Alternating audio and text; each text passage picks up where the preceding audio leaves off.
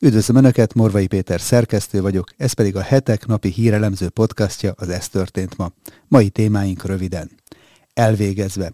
Kiszivárgott Liz Truss volt brit miniszterelnök üzenete, amit a gázvezeték felrobbantása után küldött.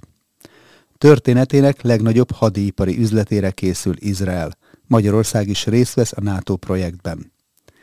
Nem fogja kivizsgálni az ENSZ, hogy milyen tevékenységek zajlottak az ukrajnai biolaborokban. Szorongó, önpusztító és függő gyermekeket termel az online világ. Reménykedtem, hogy a gyülekezet vezetése tovább küzd értem, de nem így történt, mondta Brian Houston, az Ausztrál Hillsong gyülekezet volt vezetője. Önök a november harmadikai adást hallják, a nap legizgalmasabb híreit és aktualitásokat a hetek válogatásában. Mindenről részletesen is olvashatnak és hallgathatnak a hetek.hu oldalon, illetve YouTube csatornánkon. Az adásban elhangzó témákhoz a videó leírásában szokás szerint megtalálják a kapcsolódó linkeket is.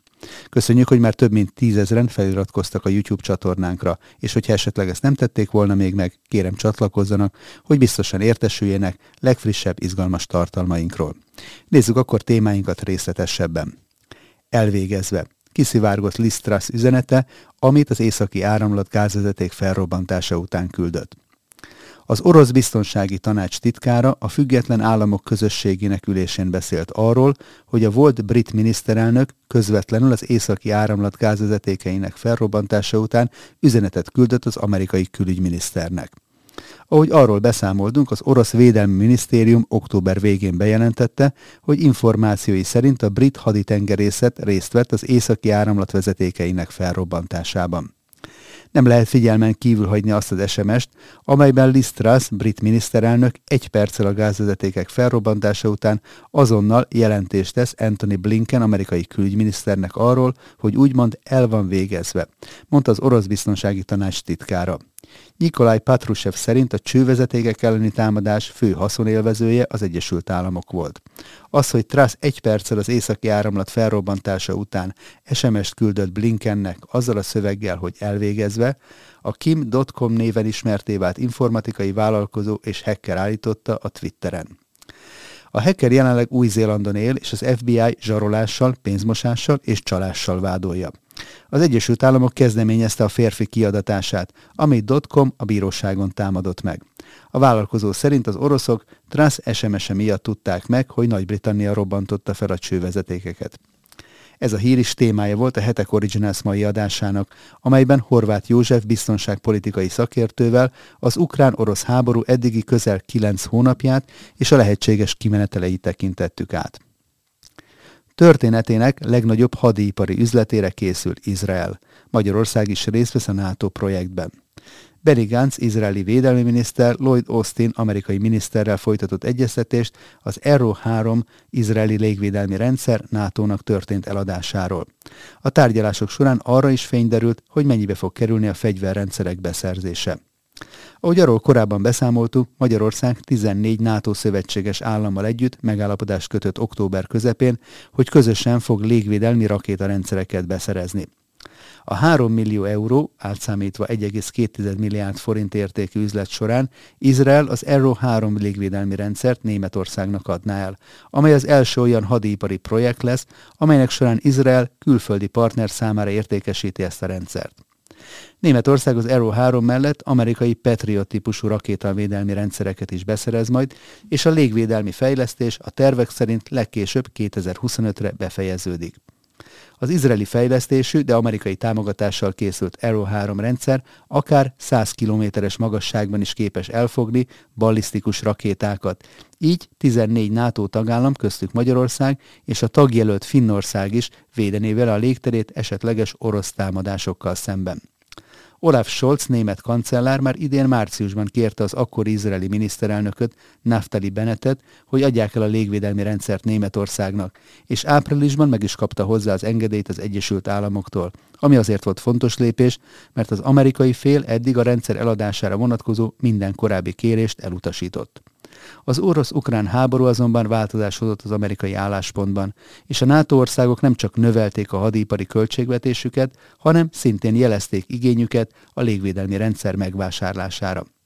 A NATO főtitkár helyettese szerint úgymond létfontosságúvá vált az európai rakétavédelmi kezdeményezés közös megvalósítása az orosz agresszió miatt.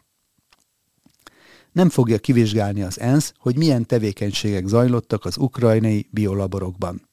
Az ENSZ biztonsági tanácsa elutasította Oroszországnak azt a kérését, hogy állítsanak fel egy bizottságot, amely az ukrajnai biolaborokban végzett tevékenységeket vizsgálta volna.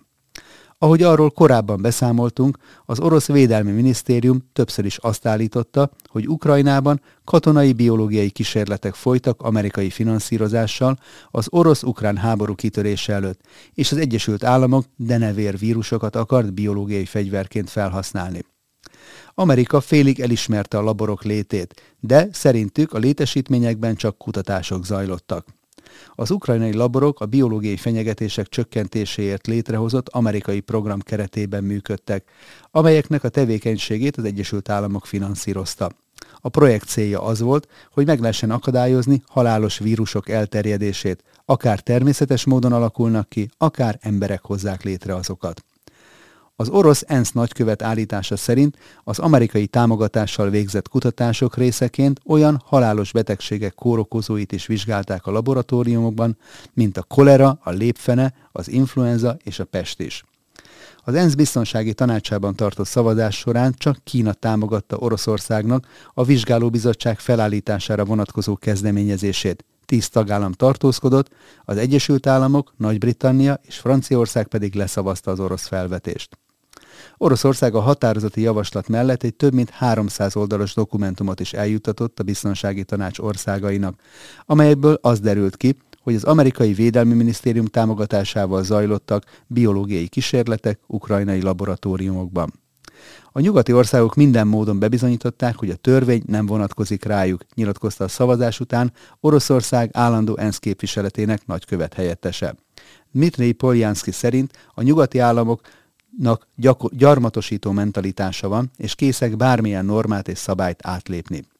Az Egyesült Államok ENSZ nagykövete szerint viszont Amerika azért szavazott az orosz kezdeményezés ellen, mert, idézem, dezinformáción, becstelenségen, rossz indulaton és a szervezet iránti tisztelet teljes hiányán alapult az.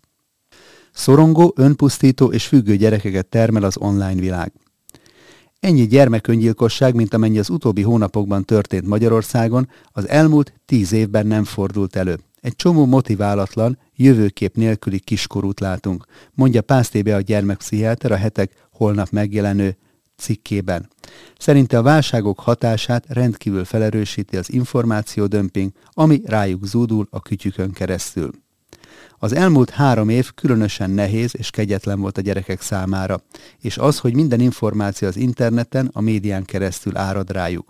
Nagyon sokan panaszolják, hogy elment a gyerekkoruk.